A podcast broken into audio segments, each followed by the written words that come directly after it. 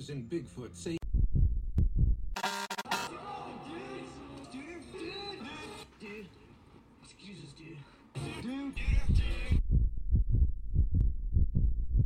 Last week we talked about Danny Paquette, a New Hampshire man who obviously had his share of troubles, and how he was murdered by a single shot fired at great distance one Saturday when he was working on his bulldozer. Right? That's right. Yeah. So this episode, we're going to be talking a little bit more about that. So come hang out and listen as we explain who exactly Danny Paquette's murderer was and how so many people in their small New Hampshire town kept the secret of who actually killed Danny Paquette for 20, 20, 20 friggin' years. That's crazy. I know. Dude, excuses, dude. Dude.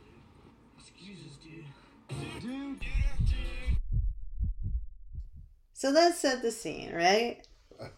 Set it up, baby. I'm gonna set it up. It's November. It's a Saturday afternoon, all the way back in 1984. Holy crap. I know, man. It's like the age of Live Aid and Bruce Springsteen, and we're Walkmans I there. Yeah, so. I don't know. And Yeah. anyways, and it was also the time of Danny Paquette. And Danny, as we heard in our last podcast, but if you didn't listen, which you totally should have, Danny is a man with a troubled past, right? How troubled, baby. Very troubled. He's got a bit of a temper. He hit his girlfriend's son through the like he punched him through the open window of a car. Oh, that's right. He's yeah, like yeah. a man whose mom was potentially murdered when he was a kid. He's and he's got a lot of stuff going on in his past, right? Yeah. So Danny Paquette is this November morning, I mean afternoon in New Hampshire, right? Yeah. He's working in his yard Yeah. welding because he's a big welder and he's got two friends over at his place in Hooks Hooksett, New Hampshire. Right? Right. And there's a crack in the air. Like just this normal, normal afternoon. And then boom, there's this noise, right? Yeah.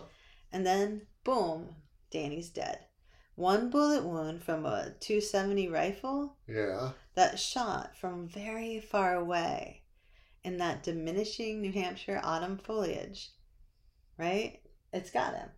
And nobody understands for a second what happened, right? Like we talked Right. about in the last podcast. It's just like this stunning thing out of nowhere. And you know, when the police come, they think maybe a stray bullet from a hunter got him. Well, it was November. Yeah, and it was I think first or second day of deer hunting season. Yeah. So it made sense, sort of. Makes sense. And then they're like, well, maybe someone's bad at his br- mad at his brother because his brother, you know, sometimes mixes with some unsavory types from a law enforcement point of view. Right. From our point of view, maybe some fun people to hang around. Um, and then they're like, maybe it was somehow linked to his mom's death because um, even though that was forever ago, his mom's death. A lot of people linked it to this um, New Hampshire killer, uh, Edward Coolidge, right? oh, really? Yeah. Remember? We Yeah. talked about that in the last episode. right. He doesn't remember from one episode to another. It's a whole right. week. But it's a long time remembering. Anyways, but it wasn't any of that, right? Um, at the other end of that rifle, Was. an unknown assailant.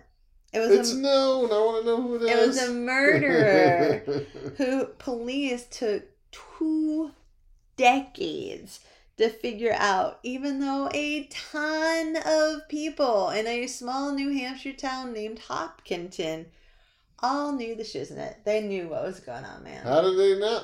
Because he kind of told them. He So- told them? The murderer told them. Oh, my God. Yeah, so And like they didn't tell anybody? no.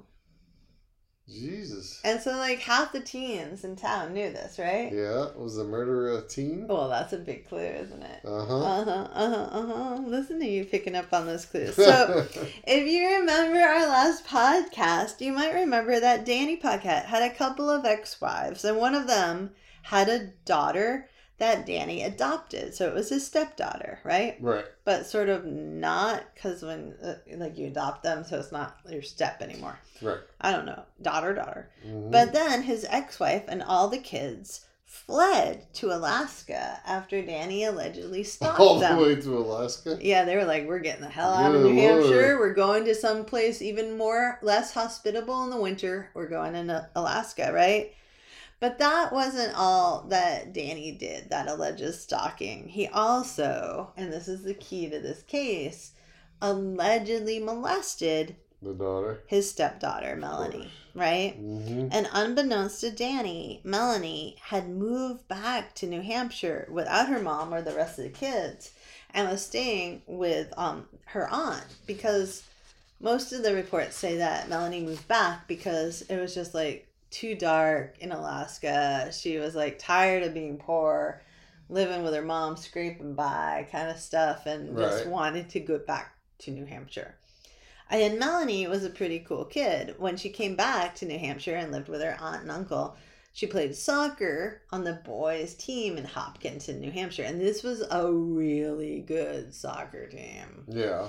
And like, she got to play as a girl with the Mhm. boys because she was just that good, right? Good for her. So, I mean, like, that's awesome. And there was also this random kid on her on her soccer team who wasn't so random and his name was Eric Windhurst and she by a lot of reports my Yeah. chair is creaking that's so creaky and our dog is snoring but you're all gonna ignore that um by a lot of reports um eric was like just she had crush a crush on eric but he didn't have a crush back he was more like a Oh. big brother kind of figure to her. He was a little older, super popular, really, really charismatic. I think he might have even been the captain of the soccer team. I'm not sure.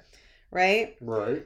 And for a tiny second, the cops were like, huh, like some evidence is kind of pointing to these kids, right? But they're like, no, that makes no sense because Eric's a super preppy kid. His family's rich. He's only 17. That doesn't work. This kid's not a murderer. And like his family's awful also like really influential in that town. Right. His mom was basically the heiress of a land baron who created Hopkinton. oh, really? Uh, yeah, and like, so they're like, no, no, that doesn't make any sense. So just like those popo, let's back up, right? um, the blogger, What this, blogger. well, their name is "The Streets Don't Love You" back wrote, but they write this really well. Relatives of Danny Paquette never believed that his death was an accident, right? Right. Which was kind of like what was going down as after the police did a whole bunch of investigation about, you know, his girlfriend's kids, his brother's acquaintances, all that kind of stuff. They're like, mm, it looks like maybe it was an accident. And in 1990, what was that, six years after? The TV show Unsolved Mysteries profiled the death of Paquette as well as the murder of his mother, Rena. And her son, obviously Danny, had discovered her body with her brother out on that on their farm where they lived, burned, and it was 1964. And it was part of like the family pig farm, if you all remember, right? right. And he grew up to be this guy who had some anger and some violence, and he stayed at a psychiatric hospital. And the doctors there, it says, tried to help him recover from his past by piecing together the events from the day his mom was murdered. And for years, investigators theorized that his killing was connected to hers, right? So there's a lot of theories going on That's for Right? sure. but they can't prove anything. And that theory, again, was wrong. The What? TV shows and the sleuths were wrong. Like, you know, like if this were now, everybody's podcast would be like, oh my God, these are so connected. Oh my God. right. You know, but in NPR and podcasty voices. But it wasn't connected, right? Um, but then it turned out like that all these teenagers in this town knew that who exactly Danny Paquette's murderer was. That's right? crazy. Because his murderer went to a party and was like, I killed, like the next night. And he was like, I killed him, I killed him, I killed him, I killed him. And everybody's like, shut up, man. Don't tell everybody. And like, he had, like, the murderer had a really tight crew of guys. I guess so. And they're all like, don't tell. And he's like, no, just kidding, just kidding. And they're like, eh, you're not just kidding. And then he also felt guilty, and so he told parts of his family, right? Yeah. Allegedly. And so his family members all know who this murderer is, right? And um at the time, anonymous letters were even sent into the police saying, like, yo, this guy the guy who did this is Eric Windhurst. Mm-hmm. And the police are like, okay, number one suspect, but that doesn't make sense. Somebody must hate Eric, right? And they couldn't find any evidence. And Eric had an alibi, which was, hey, I was at a high school hockey game in Plymouth with Melanie, Who's Melanie? the stepdaughter slash adopted daughter. Oh, Of Danny, right? And. Melanie's alibi was, I went to a high school game in Plymouth and it was hockey and I went with Eric. Hmm. And Plymouth was really far away, right? And Was? so yeah. Yeah. And so like it, like the timeline would make them not there. Yeah, right. Um but the only problem was that the alibi was a total lie and some kids like they never really asked to verify it with other people. Yeah. Who didn't? The cops, I guess And or if they did the other people lied. Right. and like but you know other people after the fact are like no i never saw eric or melanie there and i sure as hell would have noticed because they were like the popular kid like especially eric. Mm-hmm. um that same blog says pretty well like um about the motive like because melanie paquette came to new hampshire right? And she was terrified that danny would realize that she had returned right Right. and so she told Eric um all about the sordid crap that she alleged that Danny did to her, like Mhm. raping her and abusing her.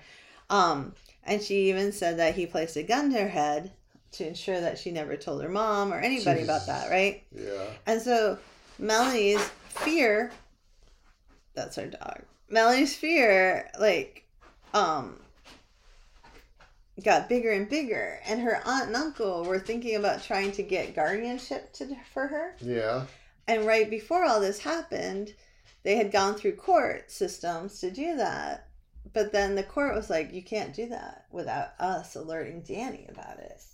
And so because Danny was technically Oh, her father. her father. Right. And so, like, all their fears got allegedly bigger and bigger and bigger. And she's like, "There, he's gonna know. He's gonna know I'm here." And like, to this kid, like, you know, if what she said is true, like every, you've got to imagine she's been raped and she's been abused and she's had a gun to her head and Mhm. so terrified that their entire family left New Hampshire and went to Alaska to get away from him and hide. And like now she's like, oh no, the court's coming, gonna like tell him that I'm here. What am I gonna do? I've made this whole cool life here in Hopkinton. I'm on the friggin' boys soccer team. I have cool friends. Everything's gonna go bad. Yeah. Um, and so she was really scared, right? And that makes sense. It Um, does. It does. And so she was like, told Eric, and Eric said, I'm going to protect you. Right? Right. So 10 years later, in 2004, the po- the police, I almost called them the popo again. They're like, we've got to get to the bottom of this freaking crime. Let's hire a private investigator to the just police focus. hired a private Yeah, like, investigator? but he was like an ex cop. Mhm. Um, and so they're like, "This is you. Investigate, investigate, investigate." And he's like, "Oh, I've always had a thing for this crime. This bothers me, so I'd love to devote all my time to it." So he does, and it, all his evidence leads back to that same super popular, charismatic guy, Eric Windhurst, right? right. So, um, it turns out that Eric isn't as beloved as everybody thinks. In the sense that people are indeed sending in anonymous letters Oh, right. that he's the murdered Danny Paquette, right? And so, even though so many people in this town know that he did it, people break that code of silence eventually. And one of the key people who break it is actually his sister in law, the wife of his dead brother. Yeah. Um, and she wrote an anonymous letter right when the crime happened.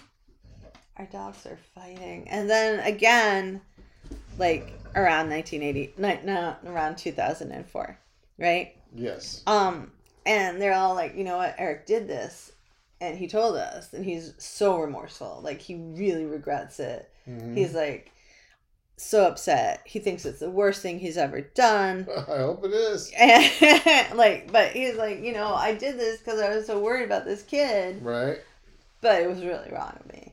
Um.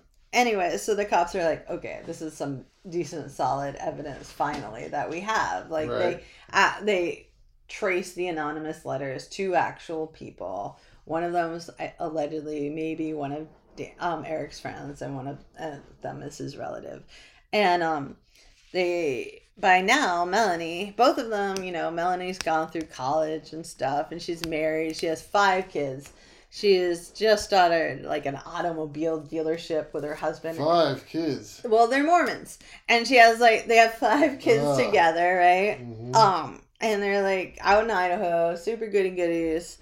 Um, and they're like, Melanie, we really need to know what happened. They go to her house, and she's like a very religious person now. Right. And she's like, I have to tell the truth.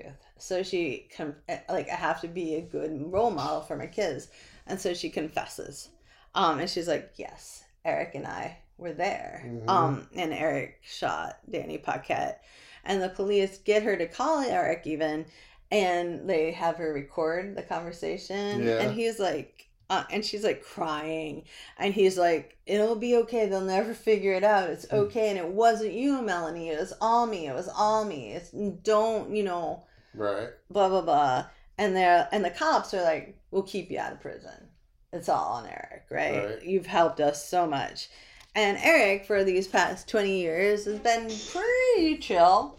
He's been a pretty respectable human being. Yeah. He's not murdering everybody all the time, right? You know what I mean? Like. he's, he's not a serial killer. No, not anything at all, right? He's like doing like some very master carpentry work. He's got a solid relationship, you know, Yeah. like he's grown up, he's chilled out.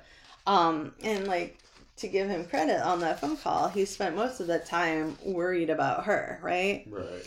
Um, and so it's like kind of amazing that like it all happened. And allegedly and Eric and Melanie's accounts differ a little bit, but what happened is she told him like a couple days before he's all upset. And he like they go out to like a kind of like a field farmy stand place. He parks the car. She says like oh no like um i didn't really understand that he was actually gonna kill him. Yeah. and he is like of course you knew. Um and they go and they go out there and he according to her he's like when i'm done chewing my piece of gum it's gonna when it goes stale i'm gonna shoot him. And she's like and he's like go in the car. And she's like okay but he in the trial is like i never friggin' said that. Like Yeah. there's no gum involved. Um anyways um according to that blog they they made a great synopsis of it again and it says a high school friend told prosecutors that around the time of the Paquette murder a teenage Windhurst learned his own father John had molested his two half sisters the friend said that the teenaged Eric could not confront his father this man who wielded so much power over him but like obviously he's super upset right Right. so instead, he focused all his rage on Paquette, this total stranger, and assassinates him. Um, and like all the cops are like, "What?" And Eric at the trial is like, "Oh my god, my family secret's out!" Like, every like it's horrifying. So right. if you put your head into this kid, he's like just learned that his allegedly that his dad has allegedly molested his two half sisters, right? Mhm. he finds out this girl that he feels like kind of like brotherly paternal is, is like living in fear over the, her father who's raped her and so the theory is that he just took all of that and made this like rambo Persona. kind of yeah like he was just like i'm gonna end this like this is not fair this girl shouldn't live in in terror Right. Um and and so like that's kind of what happens right? Like it's just so crazy to me that like How went- far away did he shoot him from? Oh, it was really far. I think we talked about that in the last one, and I don't remember exactly how, but it was really, Yeah. really far away. It was a crack shot, which was one of the things. It's like one of the the cops were like, "There's no way anybody could actually make this shot and kill this guy with one bullet." Right. But Eric had hunted all his life with his brother, Yeah. that same brother who had died, I think, and it was like he was a very, very good shot. He was a so. great hunter, and so was his brother. right. Um, and so you know, so Eric hears that Paquette's like been raping his sis, like um Melanie during the weekend visits when she's just a freaking little kid, Mhm. right? He like knows it's so intense that her entire family moved to Alaska to hide Yeah. that she's living kind of in secrecy and all that secrecy might like leave and that he has a history of um you know violent behavior right, Right. so he just basically you know he's just i don't know. What do you think man? Like it's weird right? Like this whole and so many of the teens in this town knew exactly what he did but nobody told the cops Well, you know, I mean, it might be like a lot of people might think, "Oh, he did a good guy thing," but I mean, it's definitely murder. It's definitely murder. Like I it's mean, straight up murder, yeah. but like you kind of like, oh, I can feel for these people because they're just kids and she's so scared and I mean, if I was gonna do that, I'd kind of almost set him up, pocket up, yeah. and so catch him in the act of trying to rape the girl, Oh, and, then, and then Well, him. That's a lot more complicated than a normal 17 year old who's not the super genius of manipulation that you are, Sean. It would take both of them, but they were both involved anyways, apparently. Yeah, yeah. There's a um pretty decent article. I think it was in the New York. No, it was in the Boston Globe that talks about like how what Melanie said. And Melanie told the police that Windhurst. This is a direct quote. Called the called her the morning of November 9th, 1985, and said he was going to kill her stepfather.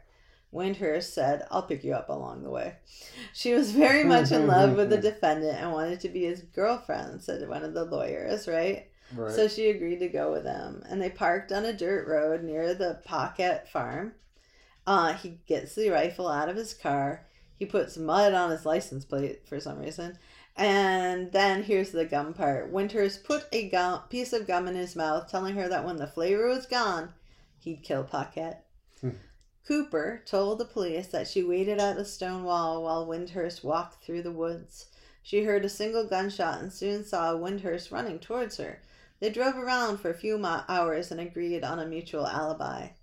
But Windhurst told others that Cooper was with him when he shot Paquette, according to court records. Two other men were working with Paquette in his yard that morning. It's unclear how Windhurst knew which one was Paquette. Somebody had to pick out Danny Paquette, said one of his attorneys. Eric Windhurst didn't know him. Melanie did. After she spoke with investigators in 2004, Cooper, Melanie's last name, hmm agreed to let them listen while she called Windhurst to New Hampshire. During one of those intercepted phone conversations, Cooper told Windhurst that the police were asking her about Paquette, and he told her, quote, he had a lawyer on retainer for 10 years because of this, and told her to get one too. He hmm. reassured her reassured her that she, quote, had no part in this and that, quote, God would be okay with this, according to court records. Cooper asked Windhurst what would happen if she just told the police the truth. Well, then, we'd go to jail, Windhurst told her. So Cooper agreed to testify against Windhurst and pled guilty to a felony charge of hindering apprehension, punishable by three and a half to seven years. Yeah. And um, the attorney said he'd asked the judge to suspend her sentence because she cooperated.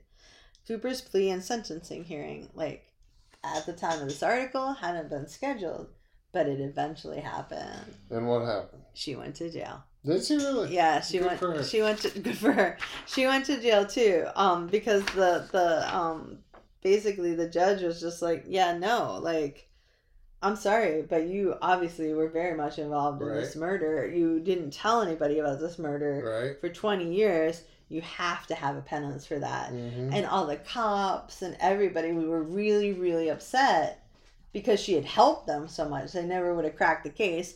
And they had promised her that she would have never go to jail. Cops can never make that. promise. I know. Why can't they? Can you explain why? Well, they're not the authority for jail time. They're not the authority for prosecution or no prosecution. Yeah. So in the trial, he eventually, when Eric, in his trial, ended up pleading guilty to second degree murder. hmm He was uh, sentenced to 15 for thir- to 36 years, but he got out last year, I think. Yeah. Um, no, two years ago, maybe 2020. 2020. Okay. Um, he got paroled, and Danny's brother Vincent was growling, much like our dog, uh, because he was really upset. He's like, this oh, guy he was. just in this vigilante justice killed my I brother, that's- effed up my family all over again, Right. and he's already out Yep. because he's like.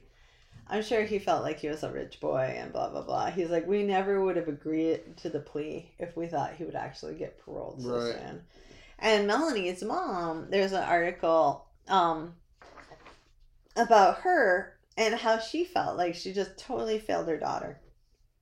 Why um, did she fail her daughter? Um, well, she Because of Paquette? I think she, she said I failed my daughter miserably. I did nothing except to come up with excuses to keep her from going to Daniel Paquette's home when they were still there, right? Like she Mhm. didn't like do anything. Like she didn't go to court. She didn't try to do anything legal.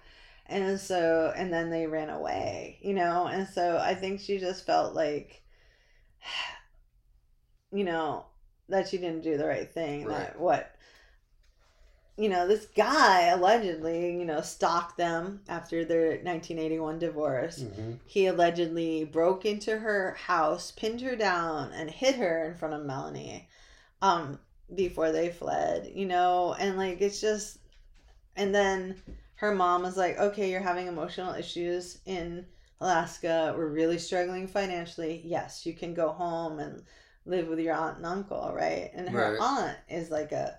A big time judge, actually. Oh, really? Now, yeah, Ah. and she was a big time lawyer back then when all of this was going down. So, it you know like maybe her mom thought, hey, this is gonna be stable for you, and then it all just went. might have been. And you know, it might have been. she not been in soccer on the boys' soccer team. No, it might no. I think the thing that put it over the edge for like there's part of the story is that like you know they were so afraid that he was going to realize that she was back in New Hampshire, right? hmm And then she tells her counselor, which her aunt makes her go to a counselor because she's like, dude, you know, bad shit happened to you. You need some therapy. And the counselor's like, I have to report this abuse. It's a mandatory reporting. Right. And so then she's like, "Oh no," you know, like that's that's huge, Mhm. right? Um, and and so I think that was it, like that, like they wanted to get custody of her or guardianship of her legally, and then the counselor stuff and all that combined made her think, you know, he's gonna really know I'm here, and Right. that fear led her to telling people, and then Eric took it into his own hands to try to be like the white knight and savior. And if Mm-hmm. you can think about the 80s, like there is quite the white knight savior going complex going on back then, you know? Sounds like he would have been fine if he would have done it himself and not told anybody. yeah. But then he felt guilty and he did tell people, you Mhm. know, like um Just a weakness. Yeah, uh, um, and this report says that on the morning of Saturday, November 9th, Windhurst called Cooper and said he was going to, quote, do it. He said he didn't want to bring her along because a girl would slow him down. Cooper asked to come along, figuring she could spend the day with Windhurst, a boy she had a crush on. She said, I said, What are you going to do? You don't even know who the right person is. Windhurst was silent for a minute. Then he agreed to pick her up. They drove to Hooksett, and she told him, That's the house where I grew up in. He parked nearby, smeared mud again on the license plates, took a rifle out of his car. He walked with Cooper to a stone wall, put a piece of gum in his mouth, and told her when the flavor was gone, he was gonna do it. So that like such a consistent story Oh, that yeah. she told over and over. Definitely. Um, and uh, she also didn't think that was weird that he had a gun in this car because he was a hunter and he always went out shooting and he'd Mhm. even gone shooting with her before. And she said like the whole situation just didn't feel real. It was like she was like it was like we were living in a movie. And she quote said, I didn't question him because I didn't think it was going to happen. I don't even know if Eric knew he was gonna what he was going to do that day. So he walked off in the woods. She heard a shot. He ran back and said, "Run!" And she, I kept saying, "What happened?" And he told her to shut up and run. Um, and then he, she said it was like he was angry. They got to the car. He shoved her head down, told her to stay down as he drove. She hears sirens, and she's like, "Did you shoot him?" And he's like, "Yeah, I did shoot him. Okay, I did." Um, and she said she was really scared and she stayed quiet. And when she tried to ask him questions, he told her not to worry about it. And that if anyone asked, to say they were both at that field hockey game in Plymouth. And that's what story they stuck with for 20 was, wasn't it?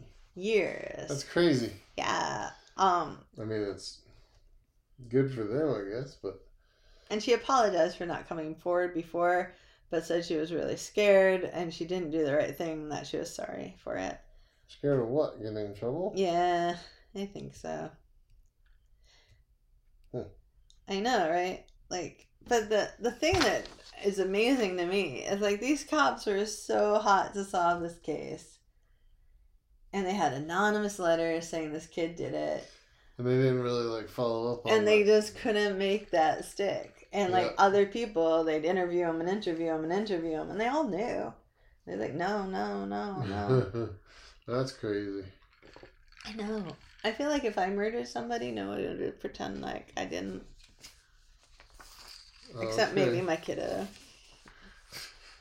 All right, let's let's be let's be honest here. Yeah. I would I would probably like if I murdered someone. You couldn't keep it quiet yourself. Yeah, I would call the cops like within five minutes. I'm like, I murdered someone. Exactly. like, I would be the worst secretive murderer ever. And the interesting thing is that Eric gets out right of jail. Yeah. He's out now. I don't know what he's doing, but Melanie is actually like a permanent, oh, uh, like prison rights advocate now. Oh, really? Yeah, she Ah. and she has a really decent job, and like her Mormon husband divorced her Of course. pretty quickly actually and um as soon as she got like in jail and uh she served about 15 months Yeah. and uh now she is focused really a lot about um reform Prison reform. yeah yeah um she, she said and she also said that it's really hard once you get out of jail she said quote no one would touch me with a 20 foot pole or 10 foot pole and give her a job um and like it was so desperate for a while that she's like oh, should i be a prostitute? Like i don't know how i'm gonna make money. That's horrible. yeah it's a mormon to prostitute to thing. And i think that's a really interesting thing. Um you know she was fortunate because she got to have counseling outside the prison but she's like other ladies don't. And like we're all stuck like they're stuck Right. and so many women obviously not all women Right. are in prison because of abusive situations A lot of them are, yeah. yeah, or drugs. And like it doesn't mean even though you're in prison, it means you made a mistake. Right. But it doesn't mean that you're evil or bad Definitely not. necessarily, not everybody. And so then to try to get out of prison and then go off into the real world and your real life, that's so hard. Yeah, I'm sure it is. Yeah, and so she's a big advocate about that. She managed to be okay, but like she thinks about all the other ladies in prison and how they were. Right. So she's devoting a lot of time to Good that, which is really interesting. But what do you think? What do I think about what? If you knew about Eric Windhurst, would you have told? What I've told? Yeah. Probably. You think so? I don't know. Why not? Why was everybody not telling? His parents were. No, because he was a good guy, and they understood why he did it. it. Like to all these teenagers, right? It's like this kid saved another kid Mhm. from a wicked, abusive man in their heads, allegedly. You Obviously, know, here, like, here's my deal, okay? I'm. If you're gonna murder somebody Yeah. and you keep can't keep your fucking your yap shut, you deserve to get caught and go to prison. So if you're a silent murderer, it's okay. Yeah, What? I'm not saying it's okay, but I'm saying once you tell somebody, you might as well plan on that person ratting you out. You can never tell anybody. No, With no trust. Baby, so if you no- murdered someone, you wouldn't tell me? Uh, Yeah, you wouldn't. He wouldn't tell me. oh, I wasn't. I hadn't even processed your question yet. I was still thinking about how many people can keep a secret. You know, Nobody can keep a circuit. secret. Love you. secret. I know. At best, it's one. Yeah. Yeah. Everybody else has to go, so you don't tell anybody. I think if I murdered someone and I managed not to rat myself out in the first 10 minutes, hmm there's only one person I would tell. That's better be me. It is yeah. It better not be Emily. Oh, God, no. She's got way too She'll much of a moral out- She'll rat you out in the job interview. so true. But you wouldn't tell me because you'd be too afraid that I'd rat you out. Mm. Or I couldn't deal I've been with burned it. by you before, baby. Oh, not true. Not true. But if you listen to both of these episodes of the podcast, I mean, holy crap. This poor family. There's like so Well, many rough tendrils. go of it for sure. Yeah, like so many different. I'm surprised his his brother didn't do anything to the guy when he got out of prison. I think his brother was really, really, really angry. Well, I don't and I think him. he hasn't stopped being angry. I wouldn't and I be don't- angry either if somebody killed my brother. And I I, don't. mean, I wouldn't stop. I yeah, and I don't know if there's a socioeconomic component to that, you know, because the Paquette's aren't wealthy, and they see this wealthy kid kind of Uh, getting off pretty quickly or easily. Of course, it's gonna go there. Yeah. and they see this Mm. girl who's like aunt is like a judge, and she's served fifteen months. right. Like I, I'm Her mother's a judge. no, her aunt's a Oh, judge. her aunt. Yeah, yeah. and yeah. like I feel like you know Well, she's never going to get a stiff sentence because unless they were in Texas.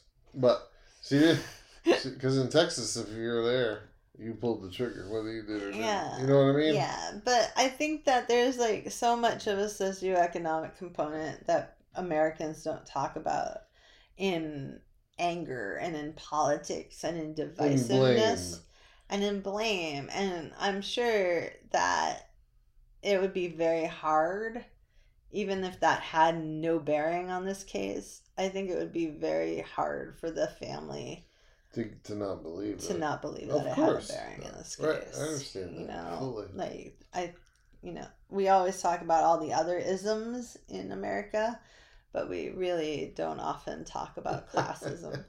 what? Never mind. This is not our. This is our serious podcast. It's a so I'm serious not gonna podcast. make that joke Oh dear God! that I was thinking of. Thank you. All right, Yeah. I'll make it to you when we're done. So you want to wrap this up somehow, babe? Do I want to wrap yeah, this up? man. Like, all right, here. I think that blogger said it really well. Where does a community draw the line between what is a what is the law and what is justice? What is it about a small town that makes it the perfect place to live a normal life after committing an unspeakable crime? Well, you know, the other aspect is they're all depending upon this chick as being truthful, mm-hmm. Right? Yeah, So what if she was just lying? but she wasn't.